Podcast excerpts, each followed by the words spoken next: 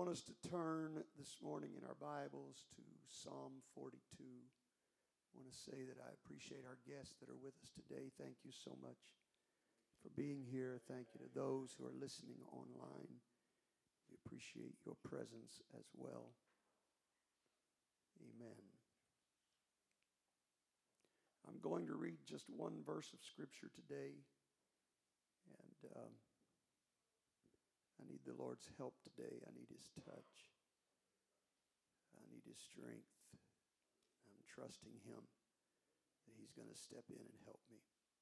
Psalm 42, just one verse of Scripture here, although there's so much in this psalm that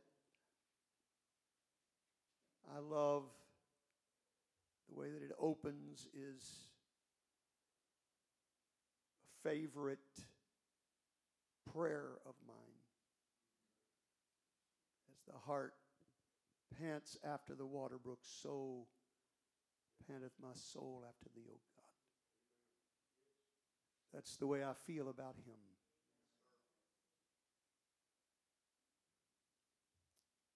My soul thirsts for thee, the psalmist said. That's the way I feel. But I want us to focus today on verse number seven, something that's been on my heart for several days now. This being the first Sunday of this new year. As I have tried to seek God for direction for this year, this is the verse that I feel impressed upon my heart. Psalm 42, verse 7.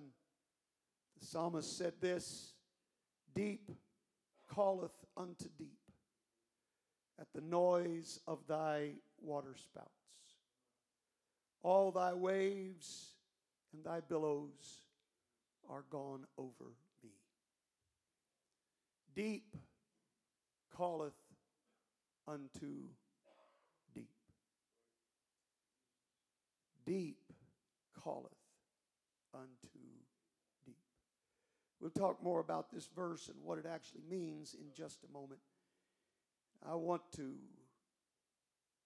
try to do some teaching here this morning, if the Lord will help me, from this simple thought a call from the deep. A call from the deep. Let's put our Bibles down, lift our hands lift our voices. Let's ask the Lord to talk to us today. I really, really need His help. Let's pray together, everyone.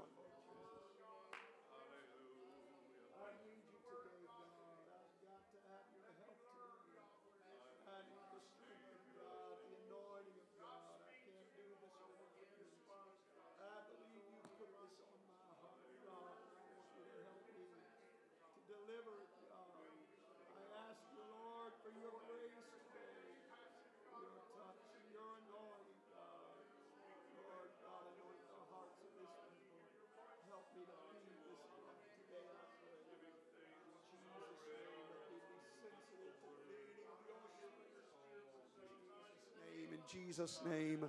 Would you just worship the Lord again for a moment here before you're seated? Everybody, let's lift our hands to the Lord. Let's worship the Lord together. I love you, God. I love you, God. I love you, God. Hallelujah, hallelujah, hallelujah. I worship your name. God bless you. You may be seated today. According to the Bible, God put something very deep in the heart of humanity. Ecclesiastes chapter 3, verse 11, King James Bible reads this way He hath made everything beautiful in his time also, he hath set the world in their heart. I want you to notice this. Also, he hath set the world in their heart. So that no man can find out the work that God maketh from the beginning to the end. Now, that's a little bit of a confusing statement the way that the King James translates it for us because we know that God doesn't want the world in our hearts. In fact, the Bible goes so far as to say that if any man loves the world, the love of the Father is not even in him. So there's got to be another explanation for all of this, and indeed there is. As I begin to look into this verse from Ecclesiastes, I find that this word world here actually means something that is properly concealed, generally, time out of mind, whether past or future. That is, in practicality, eternity. Let me just show you a few other translations of this verse that I think will help clarify. The complete Jewish Bible says he has made everything suited to its time.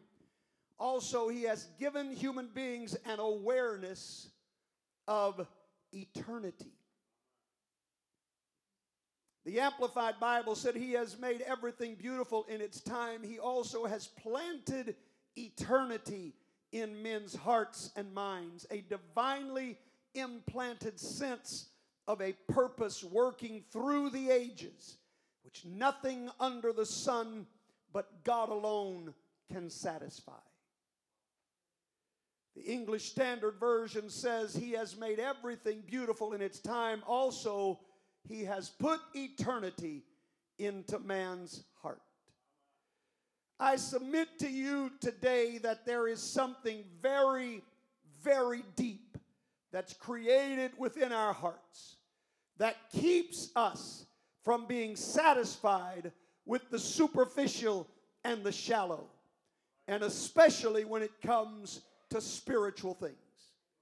Now, I'm convinced personally that it is this eternity that God put within us that causes us to be searching constantly for something more, for something greater, for something deeper. I believe that this helps to explain the marvel of human inventiveness and technological process or progress as, as we human beings are always seeking to go deeper in our understanding.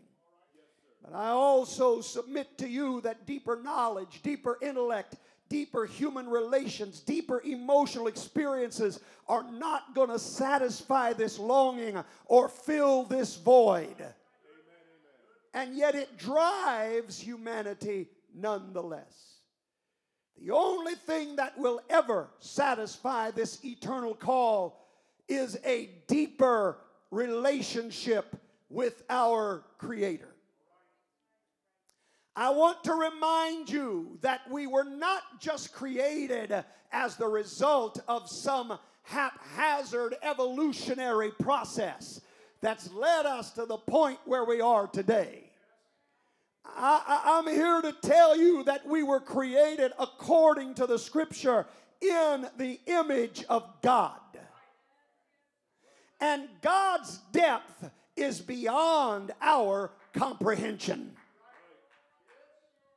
Psalm 92, verse 5. O Lord, how great are thy works, and thy thoughts are very deep. Thy thoughts are very deep. Romans chapter 11, verse 33. Oh, the depths of the oh, riches. The depths of the riches. Both of the wisdom, both of the wisdom and knowledge of God. knowledge of God. How unsearchable, How unsearchable are his judgments. Are his judgments. And his ways, and his ways past, past finding out. Finding out. I'm telling you, there is a depth to this God that goes beyond our ability to fully comprehend. And yet God created us in his image. There's something in our hearts. There's something in our spirits that we cannot be satisfied with something superficial, with something that is only, amen, shallow, but there's a desire down inside of us. Uh, we want to know more, we want to experience more. We've got to go deeper in Him.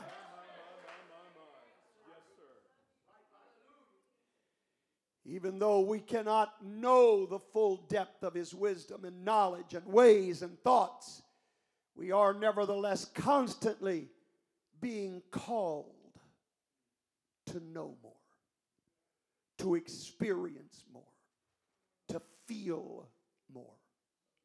Well, hallelujah. There is a call from the deep that goes forth to us on a regular basis. As God is doing what He can to draw us to a place that is not, and, and, and I want to be careful that I don't get too far ahead of myself, but I'm going to tell you, Brother Goff, this is the problem with modern religion today, including modern Christianity, including much of modern Pentecost, is that we get satisfied if we can feel a little tingle of something, if we can have a, shed a few tears, if we can have a little bit of, of some kind of a relationship with God, we can make our profession of faith. And, and I know as apostolics we say, oh no, no, no, no, that's too shallow. But I want to tell you what some Pentecostals are trying to live on is just as shallow. We've got some experience way back when where we talked in tongues a little bit. But I'm here to tell you today that God is trying to stir something in the hearts of His people that we would go far deeper. That we would not be satisfied with just an experience from yesteryear or even yesterday or even last night or even this morning. But I'm telling you, the God that created us put such a depth inside of us, and it's longing to plunge the depths of the one who made us in his image. Hallelujah. So, in our text, Psalm 42 and verse 7, the psalmist said this. Deep calleth unto deep. Deep calleth unto deep. At the noise of thy water noise of thy water spouts. All thy waves and thy billows Thy are gone over me. Billows are gone over me. Deep calleth unto deep. Now, as I pointed out to you, this psalm began with David's cry that Lord, as, as the deer that is hunted in the forest has run until his lungs feel they will collapse.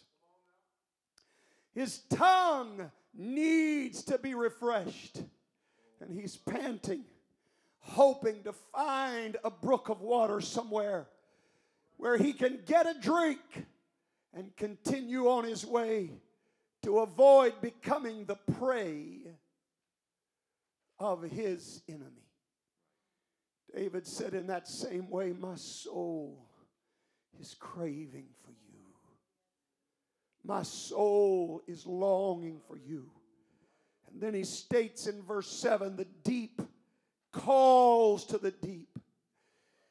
Dr. Albert Barnes said that the language used here would seem to imply the psalmist was near some floods of water, some rapid river or waterfall. And in fact, I can just interject here. This is not what Dr. Barnes said, but I've been, I've been to the area of Engedi, which was a place that David was known to run to when he ran from King Saul. It was an oasis in the middle of the Judean desert. It was a hideout among the cliffs and the rocks, a beautiful place where there were waterfalls and streams and babbling brooks. It was a gorgeous refuge. I've stood there in awe of the hand of the Creator and recognizing and wondering how many of the Psalms did David write from this very viewpoint.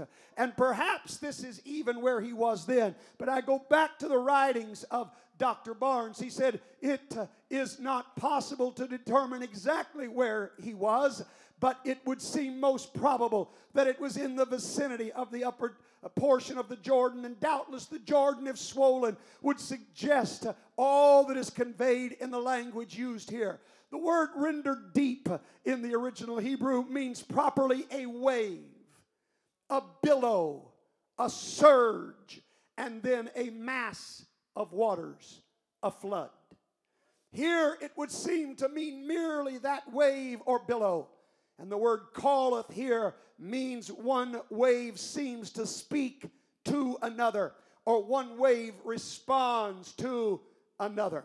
In other words, what, what Dr. Barnes is trying to say is that the language of Psalm 47 2 paints a picture that one wave would roll over and consume the next. Uh, that here would come another wave uh, and it would it would consume the one before it. Uh, and it seemed as if uh, one was calling to the other, that one was craving for the other, that there was something in the heart uh, of one billow that was saying, Come and roll over me, engulf me again, uh, and take me even deeper than what I am right now. Amen. And so it is, in my opinion, uh, the way that our relationship with God works. Uh, the deeper we go, the more waves we experience. Uh, amen. The more we cry for deeper and higher waves to consume us yet again and again and again. We simply cannot be satisfied with a minimal or even moderate level of relationship with or knowledge of the Holy One. Now, a few moments ago, I stated that God's depth is beyond our comprehension. And I stand by that statement. Nevertheless, I am convinced that it is not outside our ability to pursue.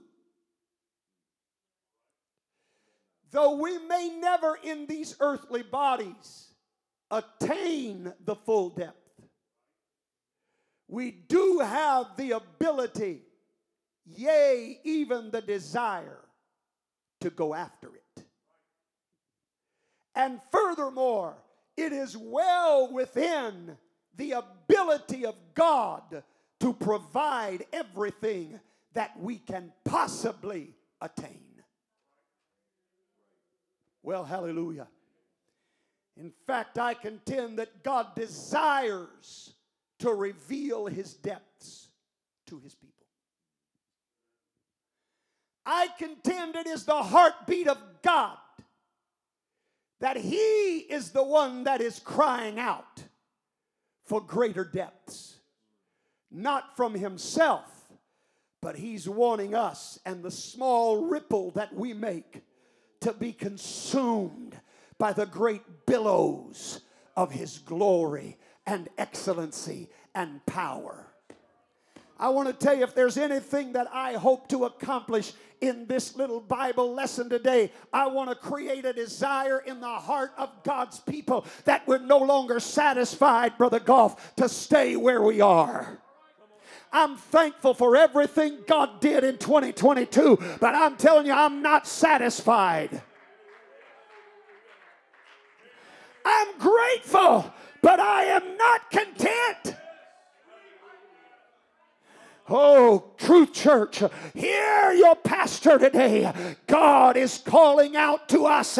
God is speaking to us. I hear the voice of something much deeper that's crying. Oh, God. There is something much deeper that God is trying to get across to this congregation. There's a place we've never known. There's a place we've never been. There's a place we've never even imagined. And the deep is calling today. Come, let me engulf you. Let me surround you. Let me take you there.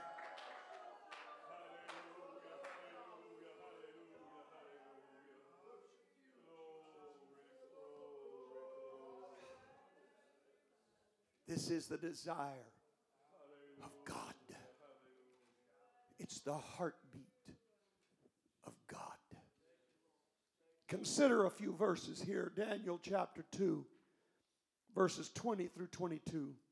Daniel answered and said, Blessed be the, God, the name of God forever and ever, for wisdom and might are his. And he changeth the times and seasons. He removeth the kings and setteth up, setteth up kings. He giveth wisdom unto the wise, and knowledge to them that are know that know understanding. Now listen to verse 22. He revealeth the deep. He revealeth the deep and secret and things. secret things. He knoweth what is in the darkness, and the light dwelleth within him. He revealeth the deep and secret things. That's the God we serve. They may be deep, they may be secret, God doesn't want them to stay foreign to us. He wants to show us the depths. He wants to reveal those secrets to his people. 1 Corinthians chapter 2 verses 9 and 10. Listen. But as it is written, I have not seen nor ear heard, neither have entered in the heart of man the things which God hath prepared for them that love him. Now, now hang on. Before we go to the next verse, I hate to destroy beloved theology for so many. But this verse, though it's been put into songs and used at funerals, this verse has absolutely nothing to do with heaven. Nothing. Got real quiet. It has nothing to do with life after death. I know that's the way it's always used. How great heaven's going to be. Eyes not seen, ears not heard. Now, now listen, Paul is actually quoting from the prophet Isaiah here. Or he's not giving a direct quote, but he's referencing. He's he's making um, a reference to a, passage from Isaiah, Isaiah 64 and 4. We won't take the time to read it. You can write it down if you want to. Isaiah 64 has nothing to do with heaven. And 1 Corinthians chapter 2 has nothing to do with heaven. 1 Corinthians chapter 2 is talking about the wisdom of this earth compared to the wisdom of God. There's a whole lot of other things being discussed in this passage, but heaven is not one of them. Now, let me prove to you, because, church, what, I, what I've said so many times, if you're going to understand the scripture, you've got to always take it in context. And, and you can't just read one verse and stop. And that's what people have done. So I want you to notice this is verses 9 and 10. And if you don't believe this, open your Bible. It's in your Bible. You can look at 1 Corinthians chapter 2 and look at verse 9 as it's written, I have not seen nor ear heard, neither have entered into the heart of man the things which God prepared for them that love him. Now that's Paul's making reference back to what Isaiah said in the Old Testament. He said that's what was written back there. Then notice what he says in verse 10. But God hath But revealed them God hath revealed them unto us by unto his us. Spirit.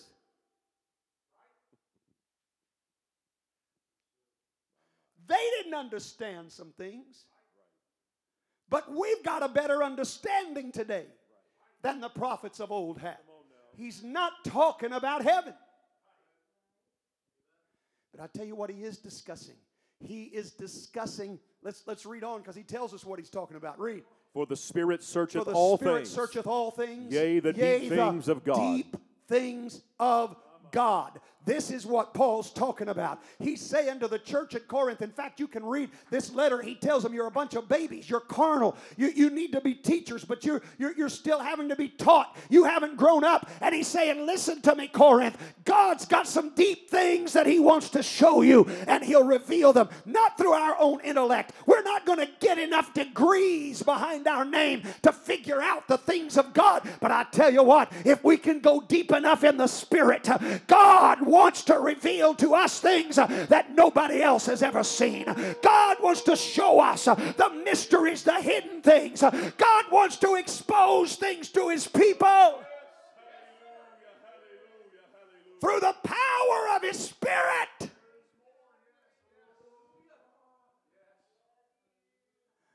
Oh, hallelujah. God has revealed them to us, Paul said. We, we have a clear understanding. God is in the business of revealing these mysteries to us. God's in the business of showing us the deep things of God. Hallelujah. But they'll only be revealed by his Spirit. To the church at Ephesus, Paul also wrote about our ability to receive comprehension of the deep things through the Spirit. Listen to Ephesians chapter 3, verses 16 to 19. That he would grant you, according to the riches of his glory, to be strengthened with might by his Spirit in the inner man, that Christ may dwell in your hearts by faith, that ye, being rooted and grounded in love, Uh-huh. may be able to comprehend May be able to comprehend. with all saints Now, now I'll, please, I- I want you to get what I'm saying this morning. I, I hope nobody stayed out partying too late last night and can't quite stay alert this morning. Please be alert. We need more alerts.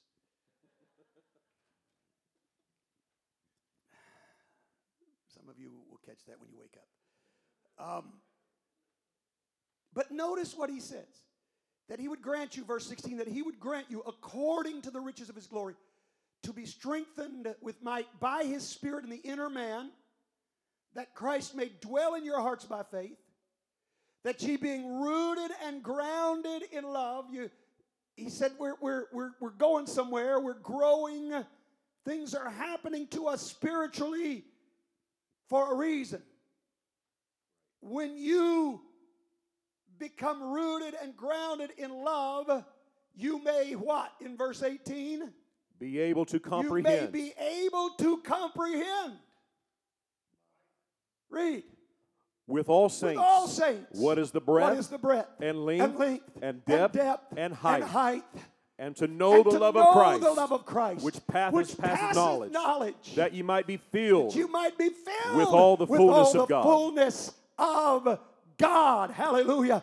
Did you hear what Paul said? If we can start growing in Him, if we can become rooted and grounded in Him, then God can help us to comprehend, amen, with all saints, the breadth, the length, the depth, the height, the, the love of God that passes everybody else's knowledge. God can help us understand it. God can give us uh, grace to be able to comprehend it. God wants to show, oh, saints, I can't tell you how much I'm feeling right now as I'm preaching to you. God wants to reveal these things. God wants to show us these things. God wants to roll back the curtains uh, and let us see things we've never seen before.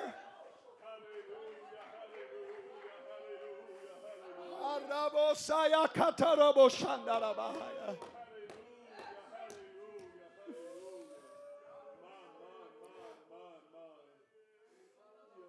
It is the desire of God to reveal his secrets unto us. It's the desire of God that we get to the place that God can entrust us with things, that he can tell us things, that he can show us things. Saints of God, hear me. God's calling this church. Listen to me. God wants to use some of you in dreams, in visions, in gifts of the Spirit. God wants to bestow these things upon His people. God wants to reveal the secret things to us. It's His desire. You know, when you learn some bit of information, that's just so wonderful. It's just built in us that we want to tell somebody. We want to share it with somebody. I've said many times that there are a lot of things I've got to teach a new convert. A lot of things I got to teach them, but I've never yet had somebody get a good case of the Holy Ghost that I had to tell them that night. Now you go out and tell somebody else what happened to you. There's something about it that when the Holy Ghost comes, it just stirs it up within us. And we want to tell somebody, where do you think that comes from? Where do you think this innate desire to share good things comes from? It's a part of the image of God that was created in us. You see, that's the way God is. He's got these great and wonderful things. Listen to me. I know the world is going stark raving mad. I know it's going crazy. I know this is the most ridiculous.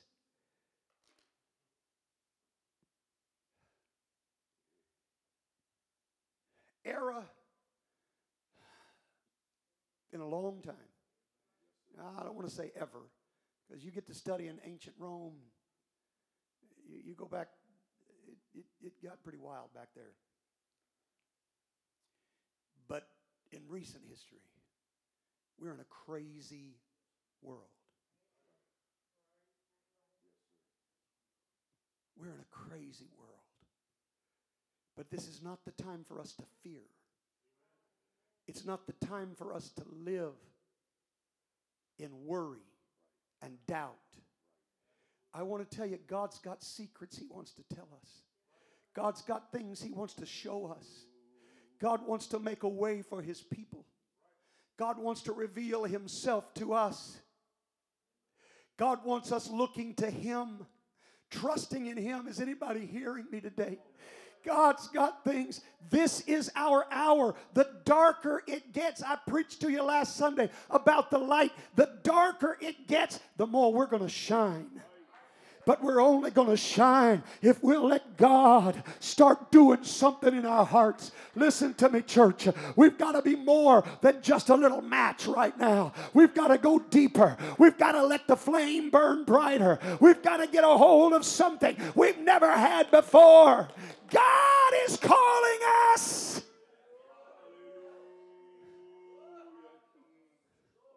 To a depth we have never known.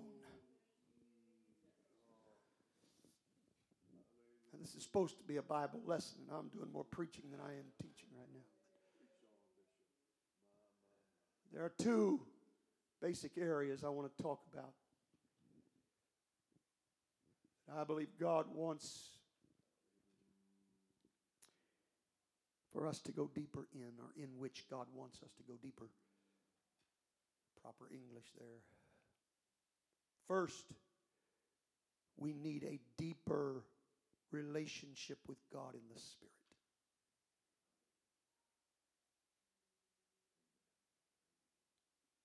We need a deeper relationship with God in the Spirit.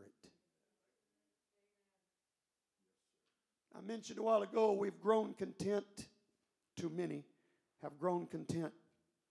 If they can just talk in tongues once in a while, and everything's okay. If I can get my goosebumps once in a while, I'll be all right. If I can do a little dance a night or two out of the month, then I'm happy. But living for God is so much more than just a few words in tongues and a few dance steps.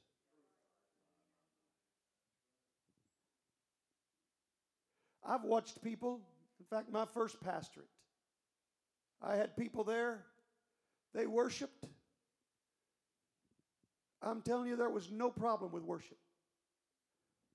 The moment the music started, they were on their feet and they were ready to go. They knew how to worship, but they didn't know the first thing about living for God on Monday morning. Just because you can dance and jump doesn't mean you've got a deep relationship. Now, I'll tell you, you, if you've got a deep relationship, you may not dance and jump, but you will do something. And out of the abundance of the heart, the mouth speaketh.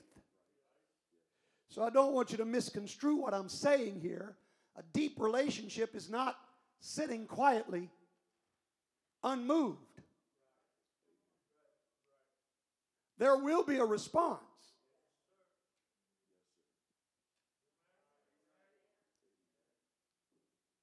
But I'm afraid we focus too much on the response and not enough on the relationship.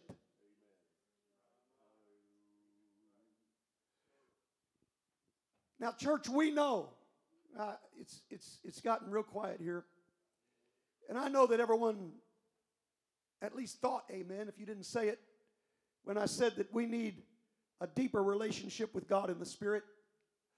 I'm sure that everyone at least thinks amen. We, we know that to be the case. But, church, again, it's not enough to just shout amen. At some point, we've got to make up our mind to pursue that deeper relationship. And we know what it's going to take. I don't have some marvelous revelation that if you do X plus Y plus Z, square that three times and find the cube root,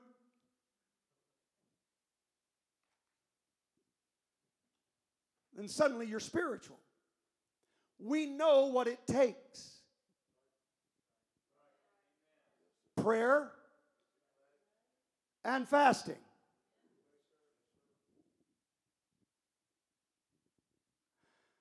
You know, Daniel was a man greatly beloved of God. That's what the Bible says about him. The angel spoke to him and called him greatly beloved. Uh, Daniel was a man who saw visions, a man who was able to interpret dreams and interpret handwriting written on the wall, which was quite an amazing feat. There were only four words written on the wall, and yet Daniel gave us an entire paragraph of translation.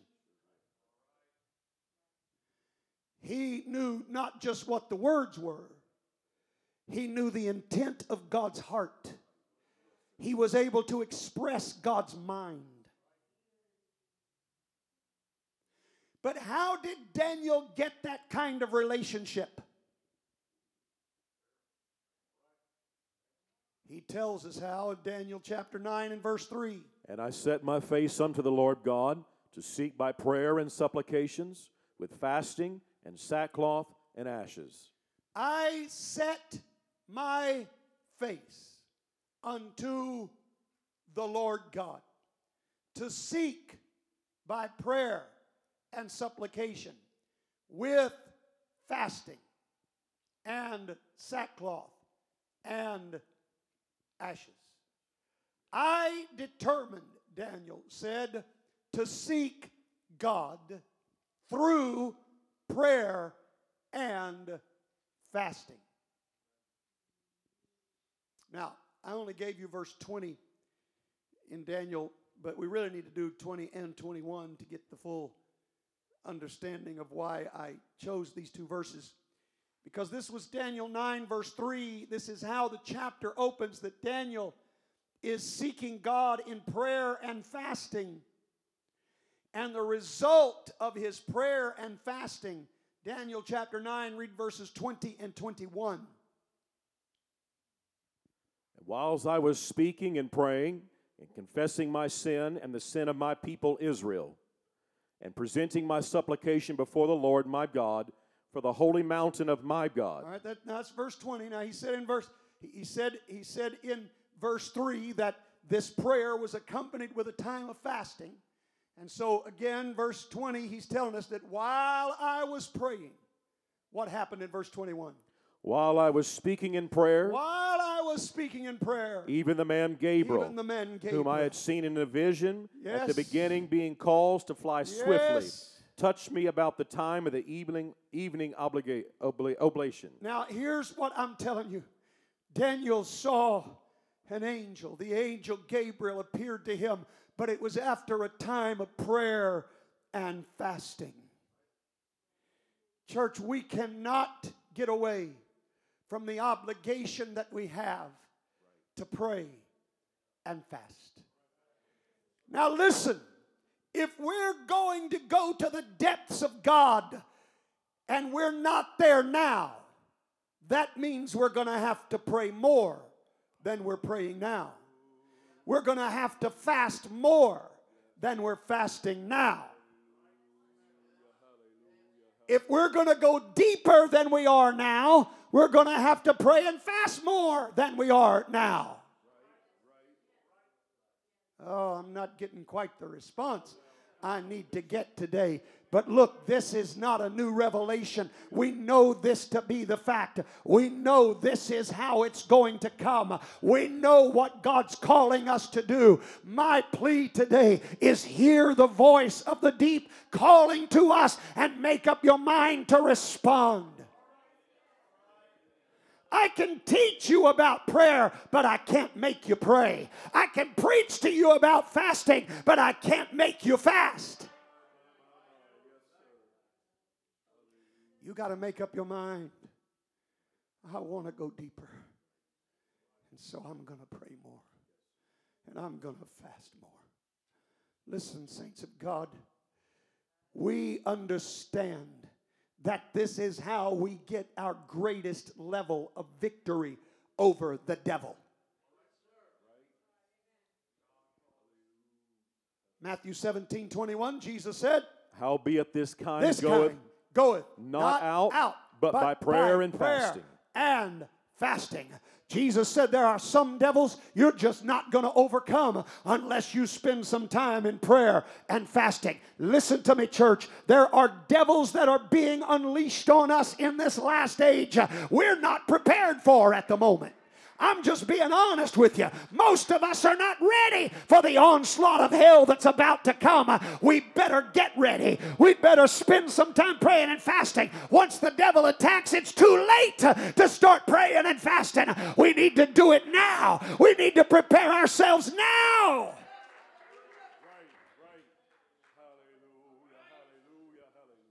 There's a reason why boot camp doesn't come during the war.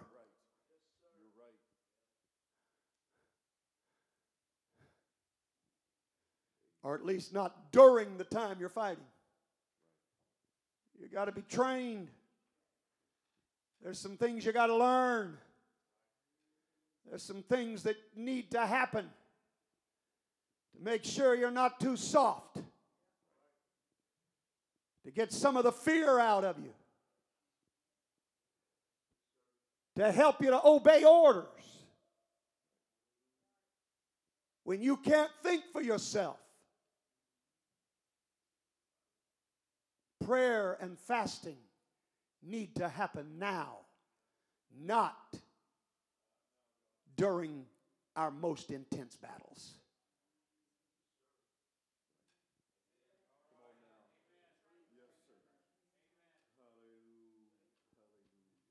Listen to me, rather than worrying about getting in the Spirit, I've heard that around Pentecost all my life. Been in Pentecost for over 50 years now. And all my life, I've heard about people getting in the Spirit, dancing in the Spirit, shouting in the Spirit, running in the Spirit. But let me tell you, all that's fine and good. But there's something deeper than that.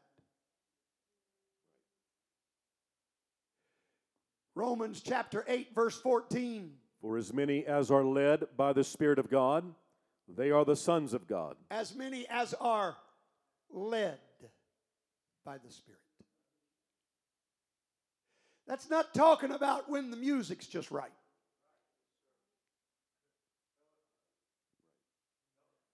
And you know I'm not preaching against worship. You know I I love worship.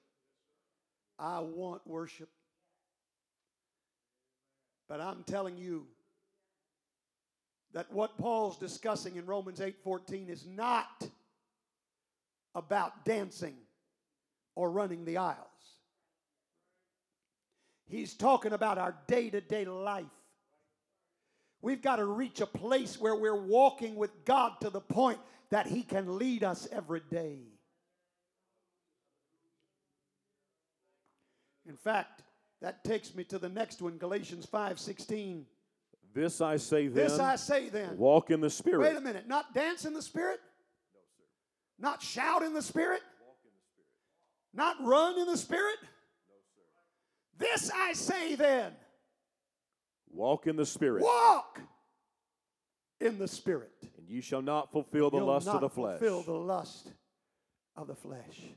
Saints of God, this is the call to the deep. That every day we are learning to walk in the Spirit. Say, how do I know when I reach that point? Well, the verse tells you. When you're walking in the Spirit, you won't fulfill the lust of the flesh. Somebody cuts you off in traffic and you start screaming, yelling, you lose your temper, you just gave in to the lust of the flesh. Somebody mistreats you and you got to give them a piece of your mind, you just gave in to the lust of the flesh.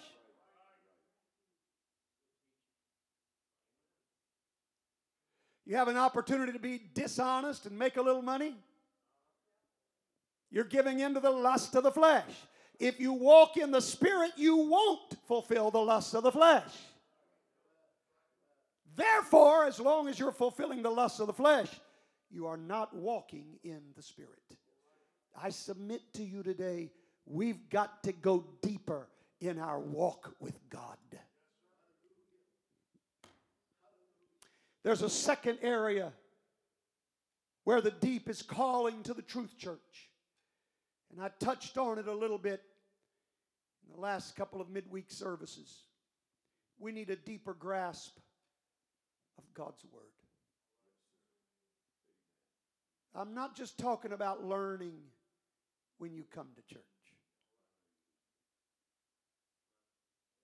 Now, I appreciate being called a good Bible teacher. I thank you for the compliment. But I'm going to tell you something, church. I don't want you to be entirely dependent on my ability to teach for you to learn anything.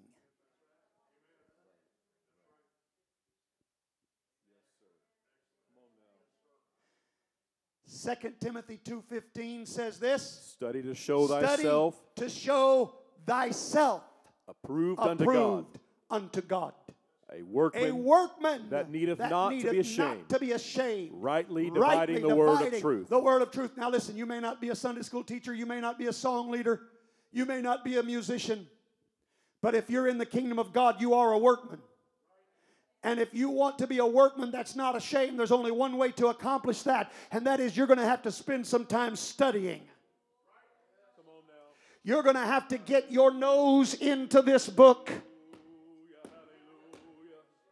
The Amplified Version says, Study and be eager to do your utmost to present yourself to God approved, tested by trial. A workman who has no cause to be ashamed, correctly analyzing and accurately dividing, rightly handling, and skillfully teaching the word of truth. That's incumbent upon every one of us to start going deeper in the scriptures. We understand the purpose of God's word. We understand the benefits of God's word. If you don't, you haven't been around the truth church very long. I've done my best to convey to you that God's word is indeed the sword of the Spirit. It is our defense. It is our weapon of defense. A knowledge of God's word protects us from temptation. What did Jesus do when he was tempted? Now, he was God in the flesh. We know that 2,000 devils begged him not to torment them. But when he was looking Satan eyeball to eyeball, he didn't just say, I rebuke you. He was showing us something, he was teaching us something by his example. He was trying to let us know this is what we've got to learn to do. Matthew chapter 3, verses 3 and 4. uh, I'm sorry, chapter 4, verses 3 and 4. And when the tempter came to him, he when said, When the tempter came to him, he thou- said, if thou be the Son of God, command that these stones be made bread. But he answered and said, But Jesus answered and said, It is written, It is written.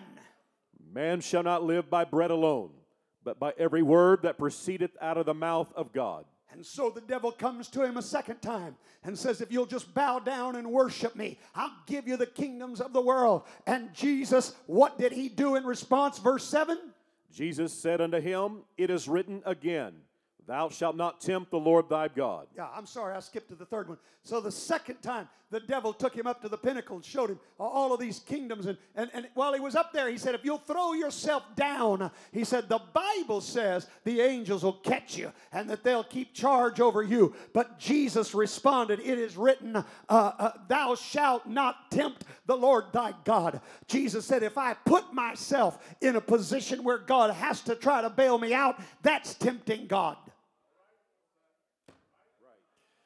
He dealt with the devil through the word. And then, then, and then the devil showed him all the kingdoms of the earth and said, If you'll bow down and worship me, I'll give all these to you. And so it was this third time that Jesus responded in verse 10, Matthew 4, verse 10. Then saith Jesus unto him, Get thee Get hence, thee Satan. hence. So finally, he rebukes the devil, but he doesn't do it by a simple rebuke. He adds something to it. For it is For written, it is written. Thou shalt Thou worship shalt the Lord worship thy the God, Lord thy and him only and shalt him thou only serve. shalt thou serve. I'm telling you, he didn't just say, I rebuke you, but he threw in some scripture. Jesus was trying to teach us something, saints of God. We can only do that if we know the scripture. We're not going to do that if the only time we open this book is when we're sitting on a church pew. We're not going to be able to come back at the devil. You hear me? The devil knows the Bible better than we do. And he knows how to quote it to us to try to get us to justify our wrongdoings. And if we don't know the scripture for ourselves, we'll fall prey to his temptation. We've got to go deeper in the scripture. It is a knowledge of God's word that protects us from temptation. It is a pursuit of God's word that protects us from sin. Psalm 119, verse 11 says this. Thy words have Thy I hid in mine heart. Have I hid in mine heart that I might not might not sin sin, against thee. against thee. God, I want to go deeper with you. I want to know more about you. I want to experience more of your power. How am I going to do that? I'm going to hide his word in my heart so I don't follow the paths of sin. And it's a love for God's word that will protect us from deception. Second Thessalonians chapter 2 verses 10 through 12. and with all deceivableness of unrighteousness in them that perish, because they receive not the love of the truth, that they might be saved. For this cause Now, God now notice, notice verse 10 they receive not the love of the truth. Verse 11 for this cause. God shall send For them what strong cause? delusion. For what cause? Because they didn't love the truth. They didn't love the truth. For this cause. God shall send them strong delusion. Wait a minute, who's going to send the delusion? God. How do you recover from a delusion God sends your way?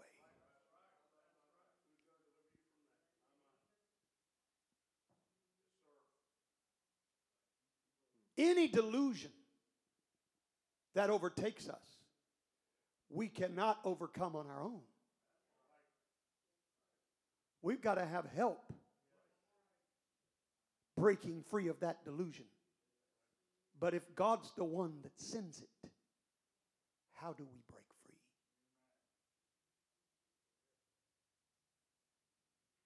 He's going to send it to those who don't love the truth.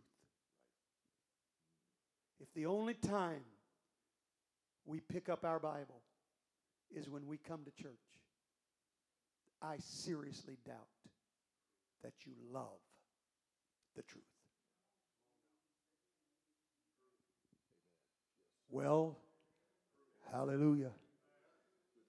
I know this is not what you, probably not what you hoped for or expected on this first Sunday of 2023, but it's what I feel in the Holy Ghost God wants to say to us.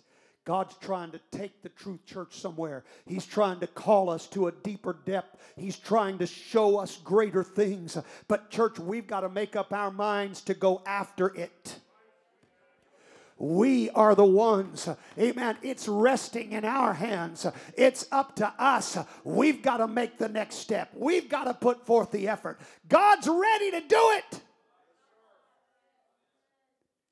But we're the ones that have got to pursue it. Now, listen, there are benefits. There are things within our spiritual walk that will be so much more effectively accomplished when we really go deeper. I want you to think about this. We've often talked about the wise man and the foolish man, the houses they built. But I noticed something, Brother Goff, in reading this parable from the book of Luke. Usually uh, I, I, read it from Matthew, but, but I, I got to reading uh, Luke's rendition of it, and Luke just adds a little something in there. Uh, again, it's not contradictory from Matthew, but it's just one little detail that Matthew didn't include, uh, and, and it's very possible that uh, Luke was, was relating a different time, that Jesus preached the same message. I think he preached the same message more than once. He spoke to more than one crowd that needed to hear what he had to say. And so maybe Jesus told it a little different from the perspective that Luke was given. I don't know, but there's just one little difference. Again, not a contradiction, just one little detail. Now, I want you to read for me from the book of Luke, chapter 6, verses 46 to 49. Listen to this. And why call ye me Lord, Lord, and do not the things which I say? Whosoever cometh to me and heareth my sayings heareth and my doeth sayings them, and doeth them, I will show to I'll you, show you to whom to he is like. like. And he is He's like a like man, a man. Now which, listen, he's like a man which built which an house built a house, and diggeth deep. and dig deep. digged deep. Matthew simply said he built on a rock. But Luke gives us a little bit more detail. That rock, that rock wasn't just readily available. It wasn't just a stone he saw sitting out here and decided to build a house on it. But he went down to the bedrock, if you please. He went down deep enough that he understood. He laid his foundation on that bedrock. And what happened? And laid the foundation on a rock. Yes. And when the flood when rose, the floods arose, the stream the beat, stream beat vehemently, vehemently upon that that house and, could, not shake not it, shake it for it was founded because upon it a was rock. founded on a rock. My, my, my, my. Yes, sir. I'm telling you, here's what Luke said. He said, You want to build a strong house? You want to build on the right foundation? You want your house to be able to stand the storms of time? You dig deep. You go deep. If you go deep enough, your house will stand.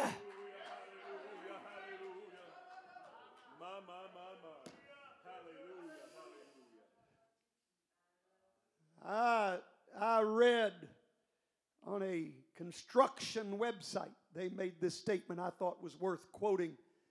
They said, if depth of the foundation is greater than its width, the foundation is called a deep foundation. If it's deeper than it is wide,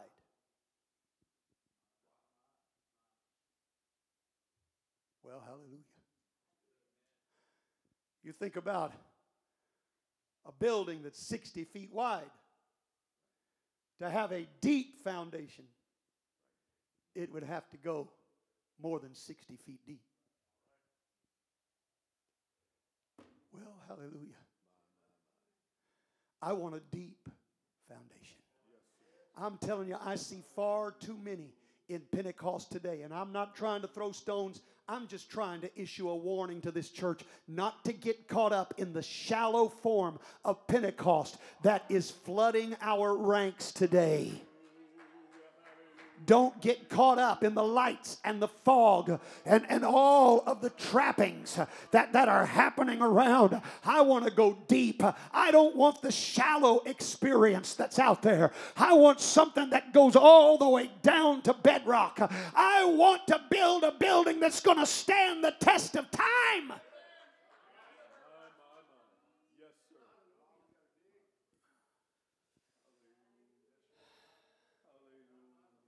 You know, I I was talking to somebody. I don't know. It was one of the one of the overseas trips that I'd made, and, and we were discussing the ruins that we've seen. I've, I've seen ruins. I've, I've, I've, I've, I've walked in streets that were laid 2,000 years ago. Fact, we visited one island. They say it was probably the oldest city in the world. They date it back. They date it back. Now, I, I'm not telling you that I necessarily agree with all of their dating, but they date it back to some 6,000 years before Christ. And there are still remnants of those buildings standing. Do you think there is one building built today that would still be standing 8,000 years from now if the Lord tarried his coming?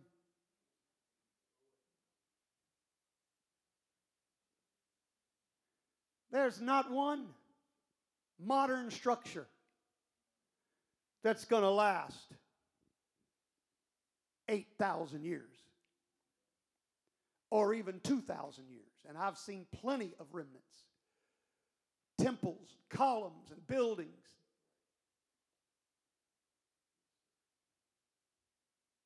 From more than 2,000 years ago.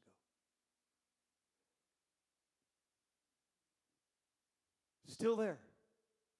Not in their entirety, but much more than what's going to be left of these buildings. But you see, they built them differently back then. They built them to last. In fact, they were so strong and so secure that archaeologists today have to dig through layers because the next civilization had to just build on top of the one before it.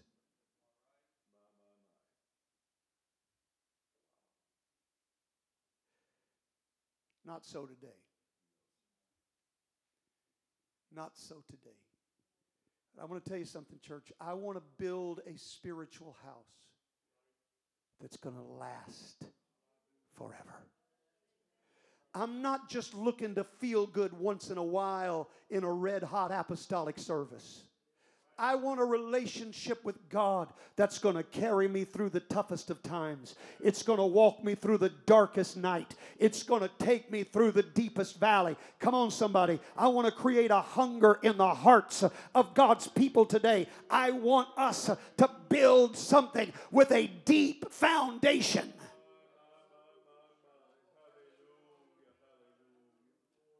I've heard people talk about various sermons saying it was a mile wide and an inch deep.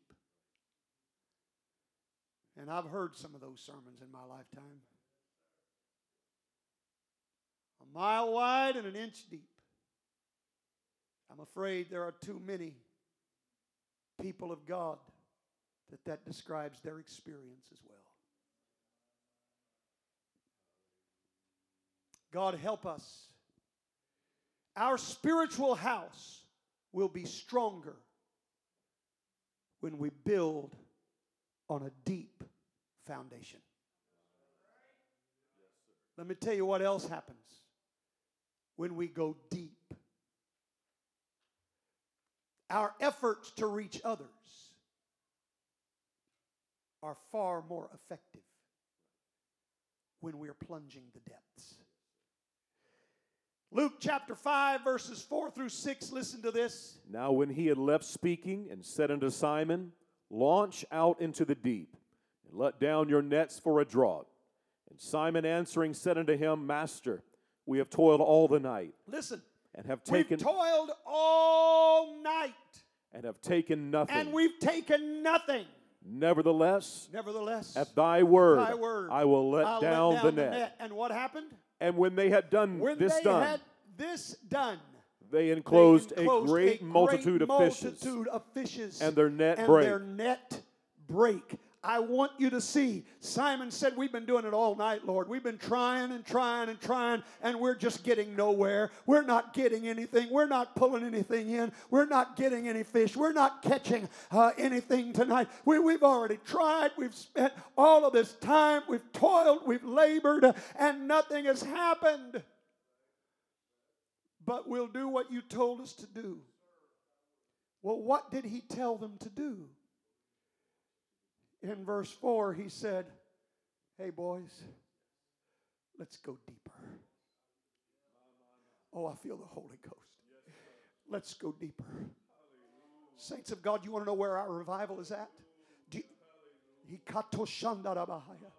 do you want to know where revival is that's been promised, that's been preached about? Evangelists have come through and talked about. You want to know where it is? It's in the deep. It's in the deep. It's in the deep. Somebody hear me today. It's in the deep. It's when we get into the depths that's when we're going to start bringing in more than we're even prepared for. Their nets were not ready for what they took in. I'm telling you, that's the revival God has for the true church.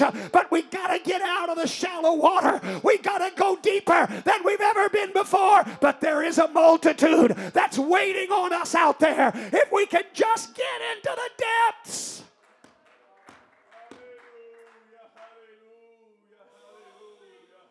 Oh, Jesus. Let's stand today. I'm closing. God is calling this church to a deeper depth than we have ever experienced. That involves going deeper in the Word and deeper in the Spirit.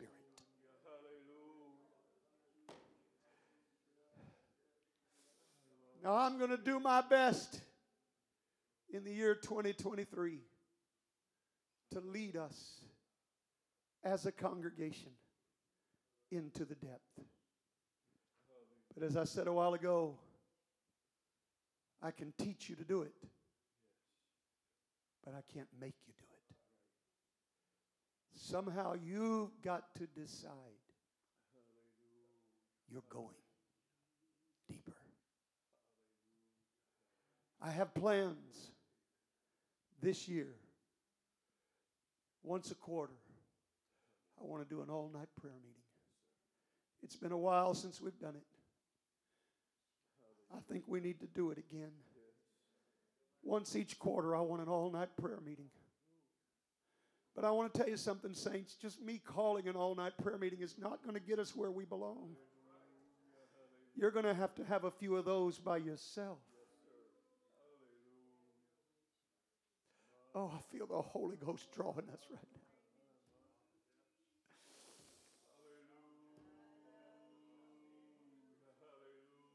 I'm going to do my best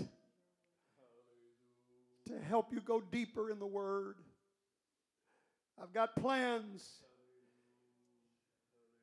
Lord willing, next week, Lord willing, I said, I'm not promising, but next week I'm going to just start some basic Bible classes in this adult Sunday school class. Just take us back to the basics and try to lead us deeper week by week. Tuesday nights, Lord willing, I want to focus on separation from the world. Try to help us find the favor of God like we've never known it before. I'm going to do my best, saints to help us go deeper in the Word and deeper in the Spirit, but I can't make you go there. I can point you in that direction. I can try to make it appetizing for you. But you've got to have the hunger, and you've got to have the thirst, and you've got to have the desire to go deeper in the Word and the Spirit. In fact, isn't that what real worship is? What did John 4 and 24 tell us? God is a spirit, God is a spirit. and they that and worship they him that worship him must worship him must worship him in spirit in spirit and in truth. and in truth. In spirit and in truth. Spirit and truth. Draw me deeper, God. Take me deeper. Take me, God, to a place I've never known in you. I try every year to give us a theme for the year. I want to tell you, I really feel like our theme this year is that this is the year of depth. I want us to go deeper, church. My heart aches to go deeper. There are places we've never been, things we've never seen.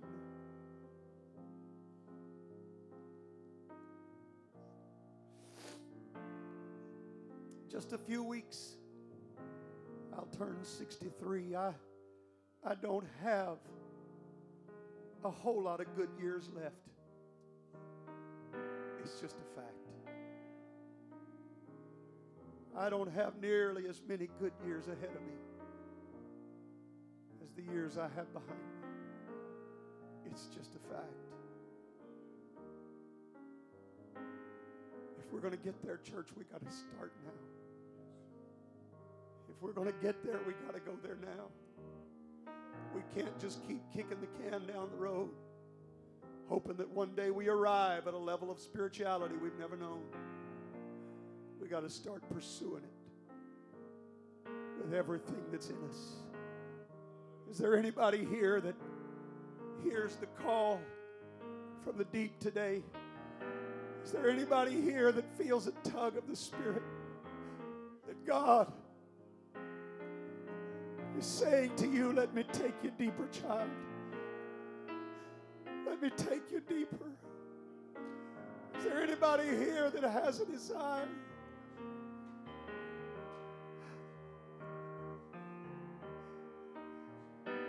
God, show me your secrets. Reveal to me the hidden things.